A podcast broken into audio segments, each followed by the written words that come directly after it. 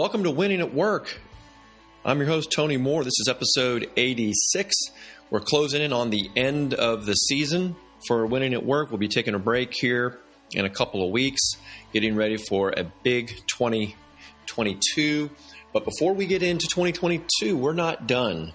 We've got a few more special guests this year. And my next guest, Michael O'Donnell, is a CPG expert.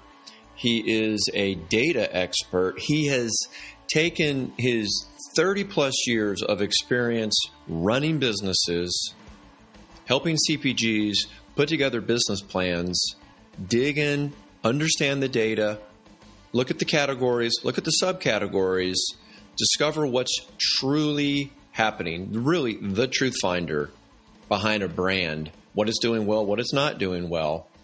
And he delivers those clear messages to either his clients or the company he, companies he works for. And he's been the, the brains behind many very successful CPG companies. And that's not to say that the, the CEOs and the other leaders that he's working with are not genius in their own right. It's just that his unique ability to be so detail oriented and to really suss out what's happening within a brand taking that information, building a scorecard, going to the category managers, going to the grocers, going to the retailers, and having that moment of truth with them and helping that CPG come out of the shadows and be seen in its true light. Because you could have a product that's buried in a category and the category manager doesn't understand that actually the customers that are filling their baskets in that store are really desiring something different something more something better that that cpg product actually is. And by highlighting what that brand really is doing how it's truly performing lets you separate out, maybe get different shelf space, maybe get a slightly different placement within the retail operation so you can get that velocity and get that pull through. He explains it far much better than I can. And it, I just felt like this was such an important conversation for us to have. And I wanted to introduce everybody to a true CPG consulting expert who is so willing, so open to help anybody within need through his company. Side note about the audio quality my mic was not working. Something was not quite right, and my laptop was the microphone that was recording my voice for this episode. So it's going to sound a little different than my other episodes. So just kind of put up with that, deal with that, and let's focus on Michael O'Donnell. I'm so excited to introduce you guys to him. Again, this is episode 86. Stay tuned and absolutely have your pen and paper ready. And be sure you connect with Michael O'Donnell on LinkedIn. And if your brand needs extra consulting help, support, you need a better handle on the data, by all means, please reach out to Michael. He is um, he's your man. Enjoy the, today's episode. I want to introduce everybody to Michael O'Donnell. And before we jump into our main uh, topic today, our subject today, let me give you a little bit of his background. He's ten. He spent ten years at Anheuser Busch. Most recently, well, when he finished there, he was the general sales manager, and really the strategic mind behind about nine years of growth.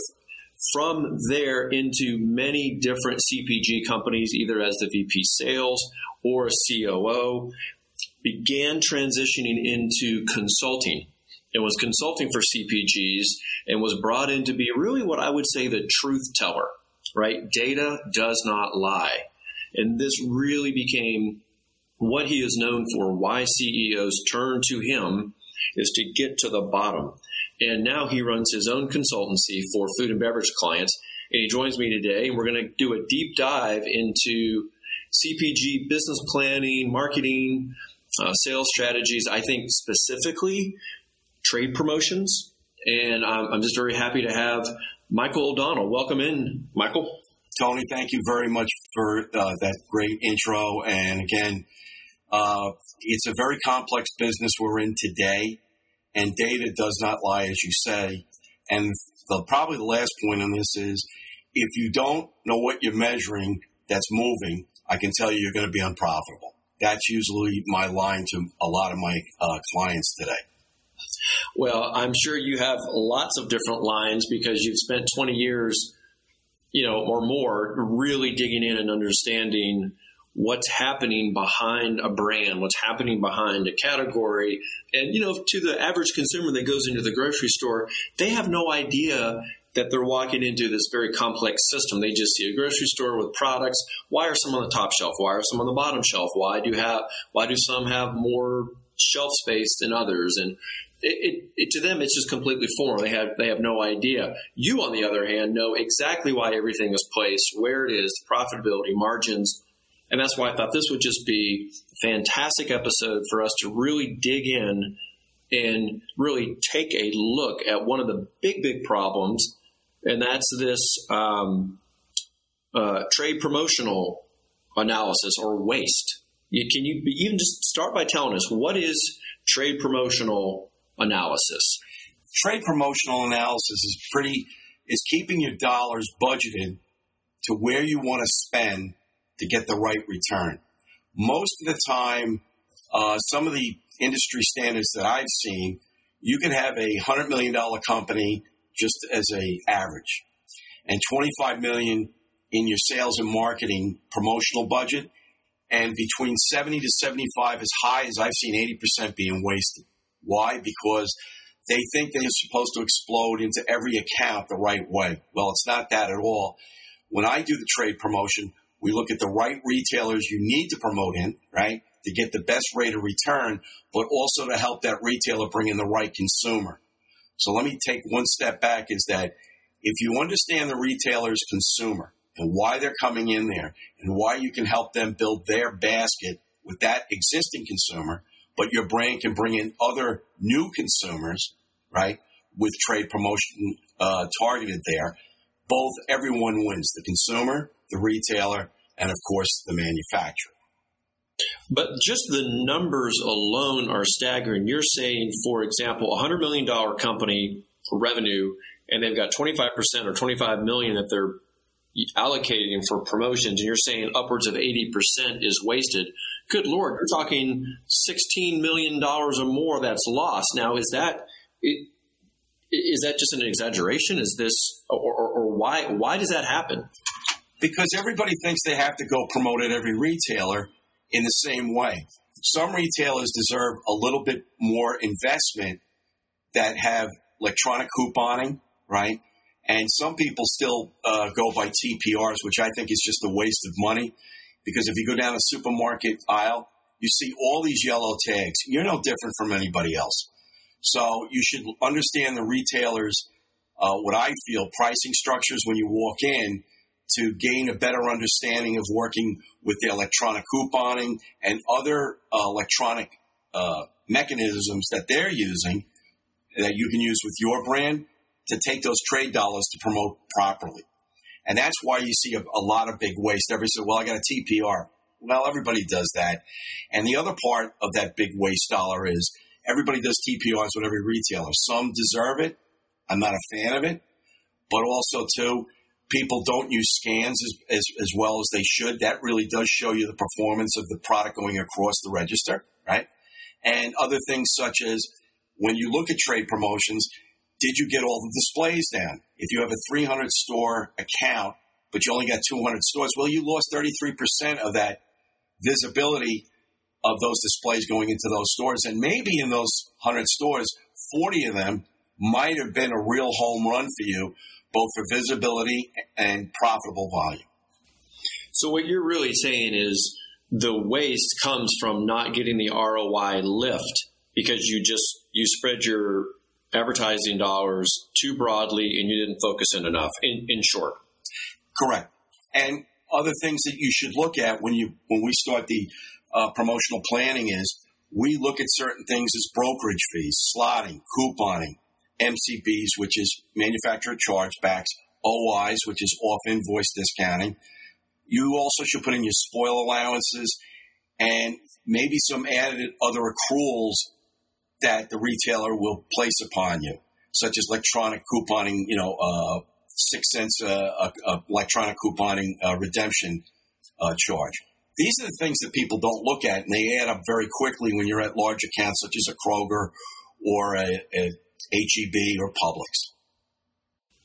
Well, you sent me some documents ahead of time to kind of show me how you go about planning and how you measure trade promotions. And I think you've answered one of my questions, which is, you know, where do companies go wrong when it comes to planning? And it sounds like you've, you've kind of touched on that. I don't know if you want to expand on that a little bit more, but maybe add to that, you know, what's the, the right way to measure these trade promotions? Well, well, the way we the way we do it here is we go by SKUs first. If you have five SKUs, we put the five SKUs down, and we really get down to I like to call the minutia of it.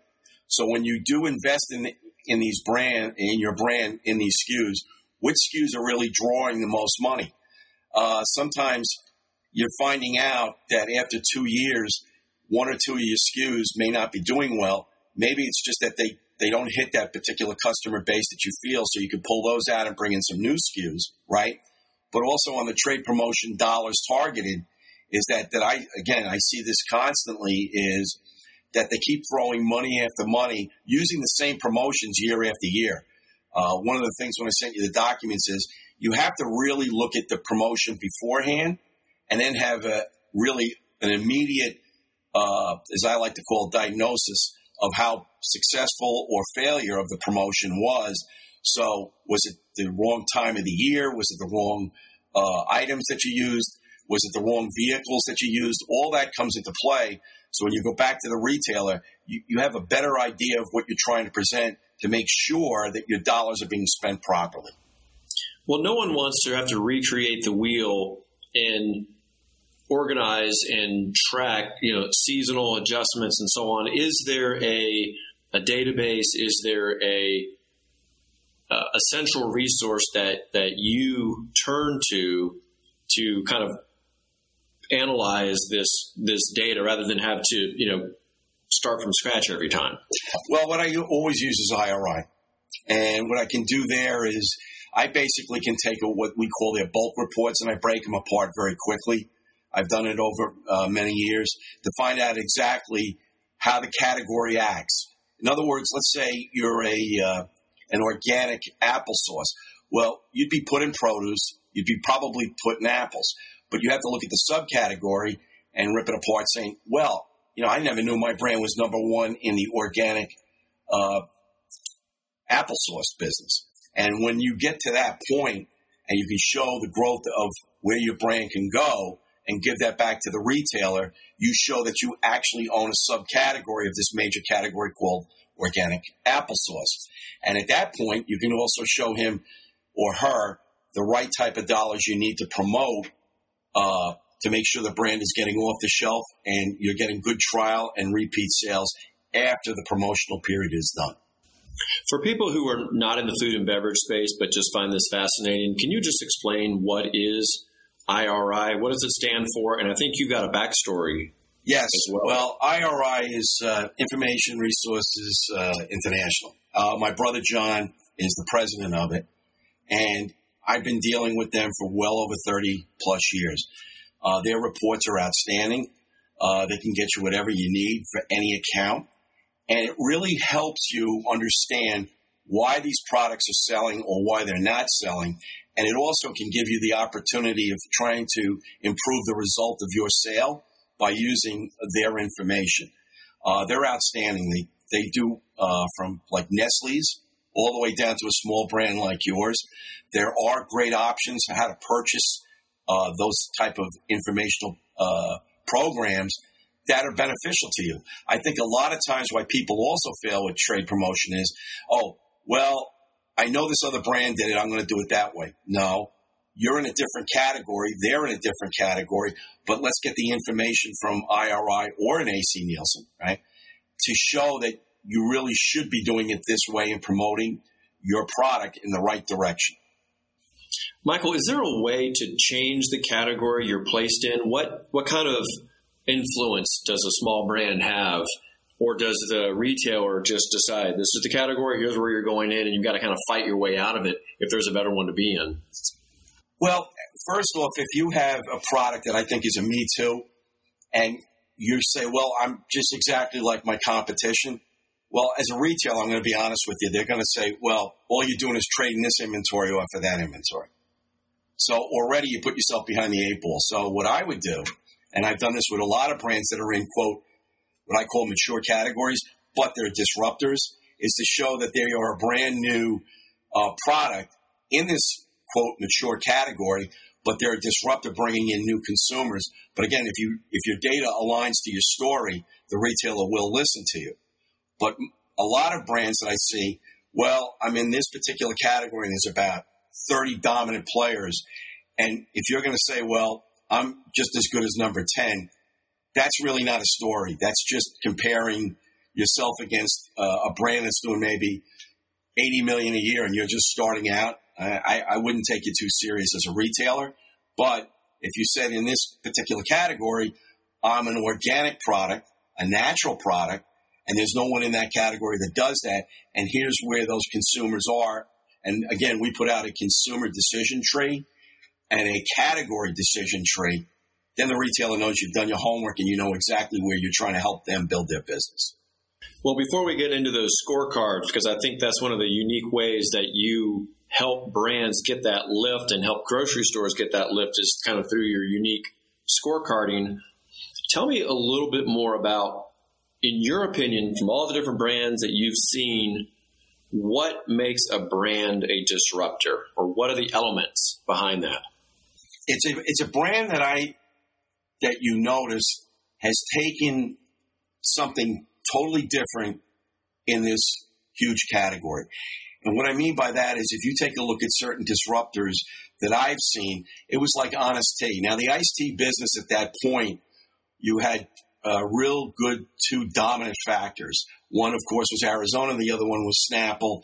Yes, you had Nestea and you had Lipton, but they were basically secondary and they were still there.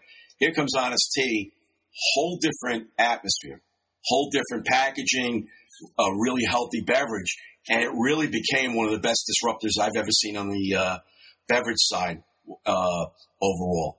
Then you look at another one on the food side. Whoever thought Beyond Meats and would go where it is, and it's plant based, and people said, "Geez, plant based," and you know they were still trying to figure it out. Even the retailers were, and now you see how they disrupted the entire meat business which was considered a mature category by certain experts. So when you look at the beverage side, like I just mentioned with Honest, and the other one with a uh, Beyond Meats, you can be a very good disruptor, knowing that you go in there, but you also have to give the story back with the data that you have available and ready to present to show that you can disrupt that category, bringing in new consumers and also bring and switching into the healthy consumers that are coming into your store. So basically, you're really talking about breaking out of the status quo, and we've we've seen this premiumization happen across lots of different categories, and that's also a way that you can disrupt. Is that would, would you agree or disagree with that? Yes, I agree with that. I think what's happened, if you take a look over the last ten years, the health and wellness factor uh, being driven by uh, the Generation Z and the Millennials, they have really taken to that factor it's not, it's about uh, quality and value versus price.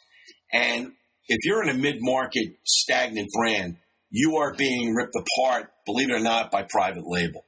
So you're almost in the middle getting crushed, coming down by the premiumization and the uh, back end of uh, private label. So if you're in between there, you're in, I, I'm going to be blunt, you're pretty much in trouble.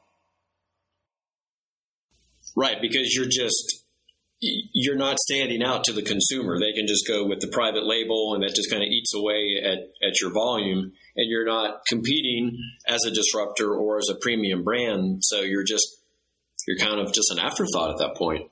Yes, correct. It, that's how it, it, it, really is that. And brand building is something that's also, uh, I was very fortunate to work for some great major organizations. I learned how it works but you don't take that same playbook and bring it to a small brand. Yes, there's some attributes I learned from that about brand building that you bring to a small, but each uh, brand that comes to me, I try to look at the category itself and to find the uniqueness that that brand can bring into the category that the retailer could notice that brings in, you know, a new additional consumer and an additional sale to their basket. Well, okay, so this information through IRI or through whatever other means that you're finding this data, this data is out there. So why is the CPG company missing this important intel that would tell them, hey, you are the number one selling organic applesauce? Why, why have they missed that? Why are, are they looking at the data differently? Are they needing some kind of a, a mindset shift? What, I'm just I'm confused because if the data is there, shouldn't they already be looking at this? Shouldn't they already know? They should be pumping all their trade dollars into, hey, this category or this niche or subcategory, as you call it. Yes. Well, that's the whole thing. In, in other words, I, I, there's 260 categories basically in a supermarket. And underneath that, some of the numbers that have come up is close to, you'll, this is crazy, but true. There's probably about 9,600 subcategories. Now, if you're just in, uh, let's say, the frozen side and you're in pizza, there's close now to almost 220 uh, different manufacturers, which almost comes out, and you'll find this interesting, to 1,175 SKUs. There's no possible way that a buyer has the time to do deep dives. What they normally do, and it's human nature, is to take the top 10 to the top 20 and concentrate because they feel these people are driving the bus. Yes and no. Yes, they are coming there. But one of the things they're doing is, is that the mindset of all the retailers has to change because they're price promoting a certain brand that the competitor has. And now all of a sudden, all you're doing is trading off that consumer from competitor A to competitor B to competitor C, right? So when you come in and you explain to them, look, my brand is different. I'm not price driven. I'm more quality driven. It gives a better ring. And when we do promote properly to get you these new consumers, they will see the product quality and value versus the price.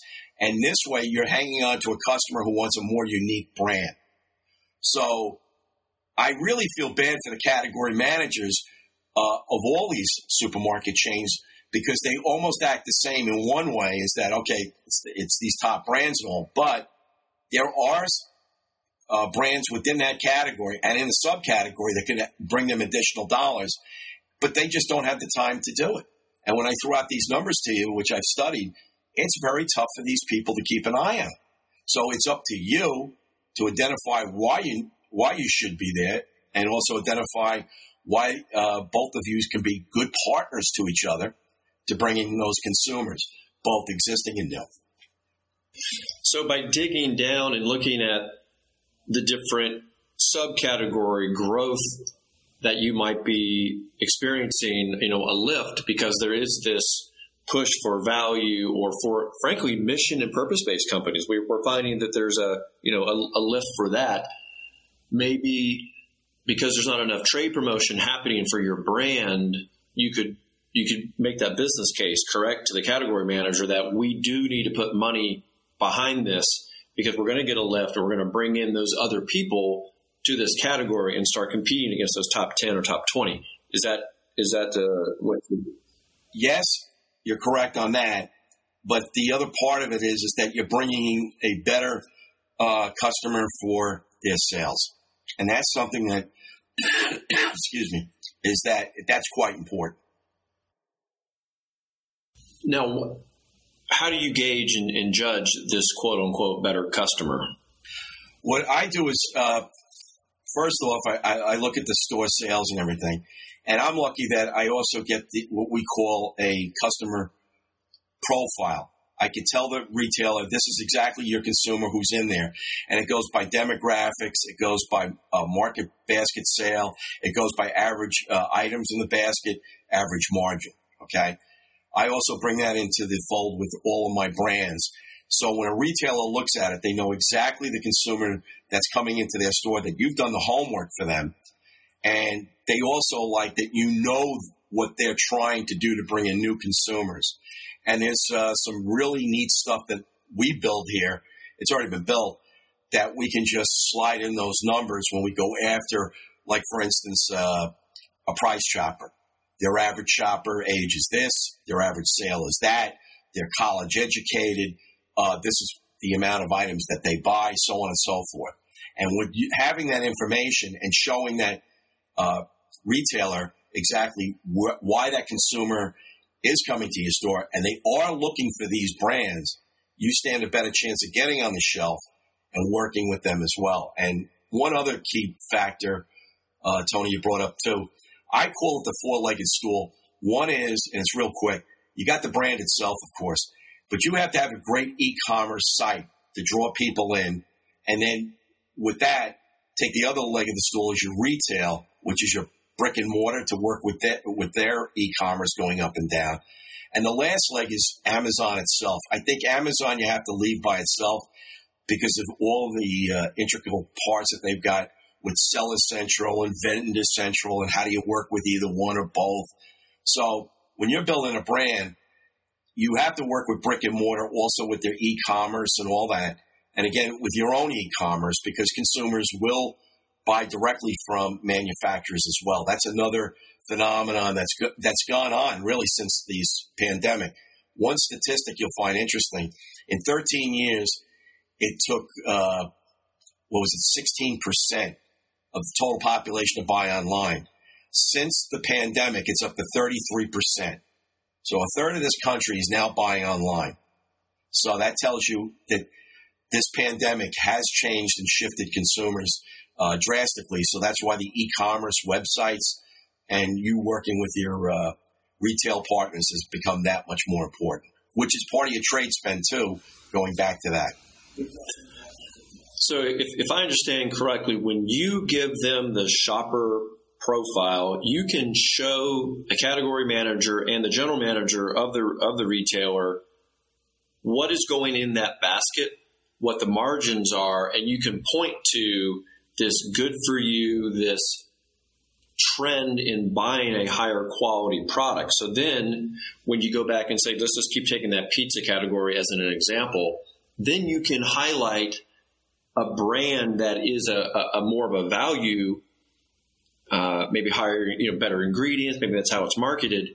Then if you promote that, that product then becomes what that shopper profile is already buying. So you're basically saying, look, you're going to increase the spend because they're going to go after those premium products and you're not highlighting those premium products. You're kind of, you're pushing the cheaper brand. You need to be highlighting and, and promoting the other one because that's what the consumer there is buying. Is that, is, is that kind of the angle you're taking? Yes. And also too, a couple of, we're seeing more improved.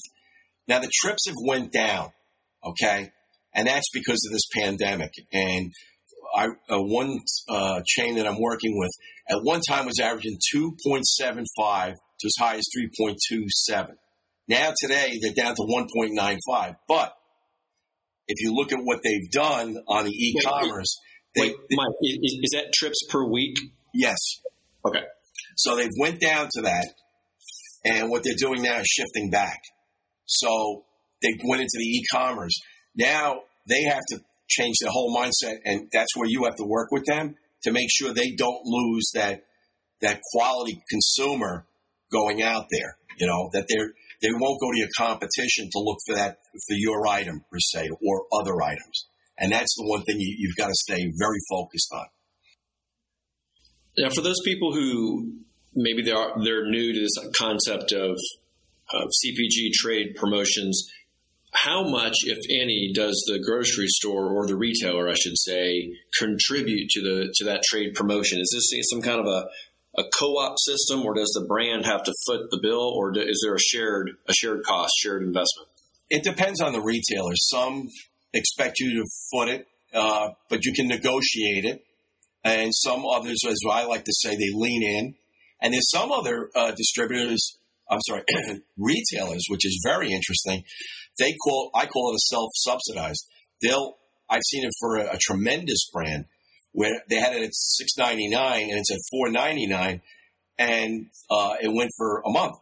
And I called the brand up. It's a dear friend of mine, and I said, "Did you know that uh, such and such is doing this?" And they said, "No, had no idea." I took a photo and I sent it to him because I was doing a, store uh, shelf set analysis, and he was stunned. So it, it varies from retailer to retailer, but they're all negotiable. I think that's the problem. And again, when brands walk in, they don't negotiate, and it's almost like they'll, they'll write a check for anything. There's got to be certain parameters that you have to work with a retailer. You know, there's some retailers I work with a contract, believe it or not. If we can do this in this contract and you guys ex- execute, we, we will 100% pay freight on it. And that does work as well. But you can't be afraid not to, to ask for it. If you don't ask for it, how do you know they're going to say no to begin with? Right? And that's what negotiations are all about when you work with a retailer. So when a, a CPG that's out there, let's say, is listening to this, what are the things that are happening in their current company or their brand that they're thinking, you know, I, we need help? What is it that's happening that draws them to you or to this type of consulting? What it, it comes down to is, well, our sales aren't doing well. And the first thing is, I just, I'll look at the brand, I taste the brand. Uh, I have some very good people I trust that I would send the brand to.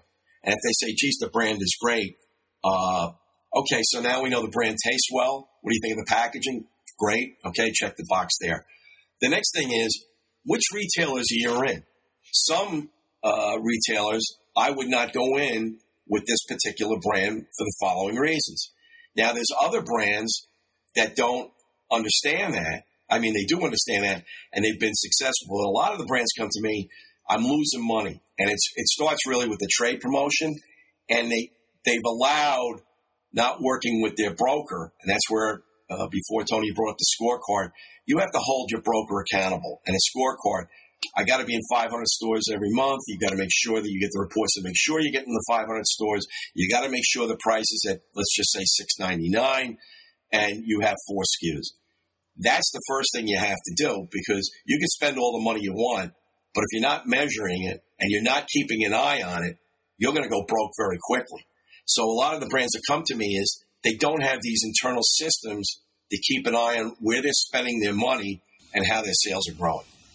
All right, so tell us more about that because I think that's a great way for us to kind of wrap up this really deep dive is get into the scorecard because that seems to be where the rubber hits the road. You've put everything in place. Now you've got it down on a scorecard. You have your expectations set. You're giving them to the broker, the distributor, whoever, or even the, the retailer, and then you can sit down and and say, "Hey, we're hitting the mark. We're not." So tell us more about this this system and, and, and how the data gets fed into it. Because if you don't have the right data, you know, you got nothing. Correct. So what you do is, first of all, you get the right brokers, okay, then you have that. They get you the, usually every two weeks you get it. So you plug it into your scorecard, which would have the number of stores, your average price, number of SKUs. And the last one I put down is market visits. That's a very big thing. How many times are they in the store to make sure that your brand is being packed out properly, being priced properly on the shelf, and that you haven't lost any shelf space? So in that scorecard, you have to have a meeting normally once a month. It's about an hour with your broker. And you also go out and work with some of the broker representatives just to do what I call market route rides to make sure they get you get to know them, they get to know your brand a little bit better, and you keep the story consistent. One of the problems I see with brands is they turn it over and it's a running joke with me, but it's like you have a baby and you bring it to somebody's doorstep, you knock on the door and say, Here's my child, I'll be back in 18 years, make sure it grows up right. Uh, I don't think you do that with your child. You certainly shouldn't do that with your brand either. You got to go into the house with the broker and say, This is how we're going to grow this brand. And and hold them accountable using these scorecards that I have. And like I said, that's just a couple of ones that I also have. I also have a secondary scorecard on price promotions. Did we execute the promotions properly? Were the displays on the floor? Was the uh, money that we spent allocated properly to make sure that promotion was executed to its 100% satisfaction for everybody? And if you can do that, and you should do that, you, you'll be successful nine times out of 10.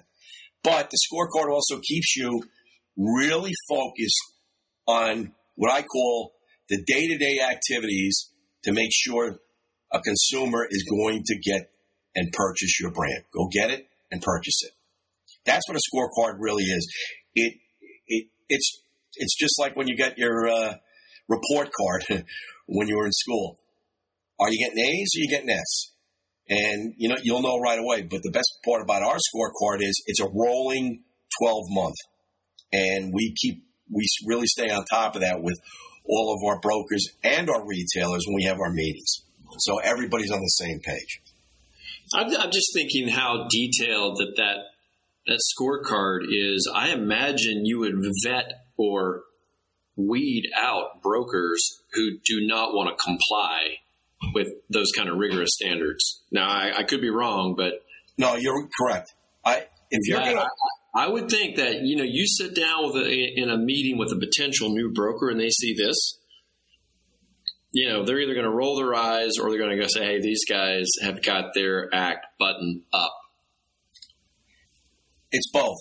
There's some brokers, and I, I always and one broker told me, "Geez, Mike, this scorecard." I go, "If if I'm going to hold you accountable, I just can't do it by some arbitrary system in my head. It has to be the numbers that are being, you know, pulled back, that are being put in black and white that we can discuss to make sure you're going to make your full commission. I've got some great brokers that really will fight hard on promotional dollars when we uh, work together because they said I'd rather make 5% on full margin than 5% on a discounted price. And those are the brokers that I work with very closely. And I've been very successful working with them. And they know about the scorecard. They go, Mike, how are we doing with this? Did we get the amount of SKUs we were supposed to this quarter? What did we miss? Mike, I noticed that we we went over an extra 50 stores in this display uh, period that we had targeted. So it's really good conversation because it's not making, as I like to call it, making stuff up university, MSU. This is really detailed and factual information by numbers. And again, making sure you, you, your numbers are clean, rinsed, and uh, as I like to say, ready to put down on the sheet to have a great discussion with that broker who can also have it with the retailer with you there as well. Well, you know the old football analogy. You, you got the uh, super, the uh, superstars that that play. They say, "Look, put on the tape put on the tape and you can see what I'm doing. And that's essentially what, what you're saying here is like, look, let's, let's put it on tape and let's really view and look at the results. I'm curious because you've worked with so many brokers, I'd love to get your opinion on trends that you're seeing in the food and beverage space. Obviously, we know there's the, the good for you. There's a huge rise. You mentioned, you know, the, the plant-based meat. Are, are you seeing um, an upcoming brokerage or brokers that are going to start specifically honing in on just plant based and, and kind of offering that, or are they just kind of blended in with everything else they're doing? Right now, um, when you look at it, uh, they're all trying to blend it.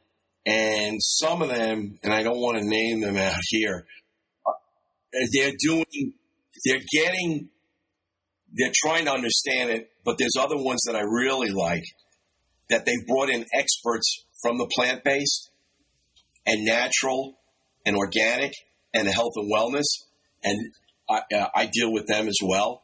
And they have really excited me that they see that that consumer is there. I mean, I think I, I think I had the one stat here. There's 133 million now what we consider open consumers that really want health and wellness. And I keep telling people, if you really want to be successful, yeah, just ask for two percent of it. Just start wait, wait, wait, wait, Yeah. Wait, what is an open consumer? What, what, does that mean? An open, open consumer, it, it, it, they're open to health and wellness products. They're hearing a lot about it. They will try it if it fits their lifestyle, if the taste is good, the packaging's right, and sustainability. Got it. Yeah, and sustainability, by the way, that's the that's a number one thing with packaging too. I'm, I'm changing a company over right now with the glass. So yeah, PET is getting hit right now, and it will continue to keep getting hit. Oh yeah, yeah. yeah. I've got a lot of upcoming podcast guests that we're we're kind of tack. Well, they're tackling the issue, but I see it happening, and we're we're trying to get out front. You know, have those conversations and help kind of educate people as to what they can do. You've got 133 million open consumers now. No one knows the future, and there's you know wild estimates and just how big that plant-based space can get. What do you? I mean, what's your opinion? What do you think? How how big can this thing get? Can it really start taking taking share? I, I think what you're seeing is uh, in certain categories that I've watched that are the premiumization, as you like to call it, which is correct. They're driving it. The, the generation uh, Z's uh, and the millenniums and they are just driving that category. And somebody said, "Well, what about price, Mike?" I said, "If, you thought price was everything, why is craft beers continuing to grow? High-end alcoholic uh, products such as bourbon and whiskeys and wines. Okay, so just that alone is very, very interesting, and I see this continuing to grow, probably between five to ten percent over the next decade, easily, because they want quality brands." Uh, you know, it, it, the change of the guard is here. Uh, I think this pandemic really re-educated people on being healthy again. And uh, to me, I look at all these numbers. You see all these plant-based products and all these wonderful other brands coming out in food and beverage that are healthy uh, items. I think the sky's the limit. As long as you know who your consumer is and and targeting it. In fact, I've taken a brand just recently, and I've got it now in produce, and it's doing extremely well. And the founder said, "Geez, I would have never thought produce." In fact, we may be able to take this item, go one step further, and put it in pharmacy by one of the largest retailers in the country. They really are excited about it. They think it's a health and wellness brand, which I knew, but I didn't think I could see it in the pharmacy. But when they explained it to me, it makes sense. So you can see even the retailers are starting to pull up on it and go after it as well. Well, I guess you know, final final uh, thoughts here.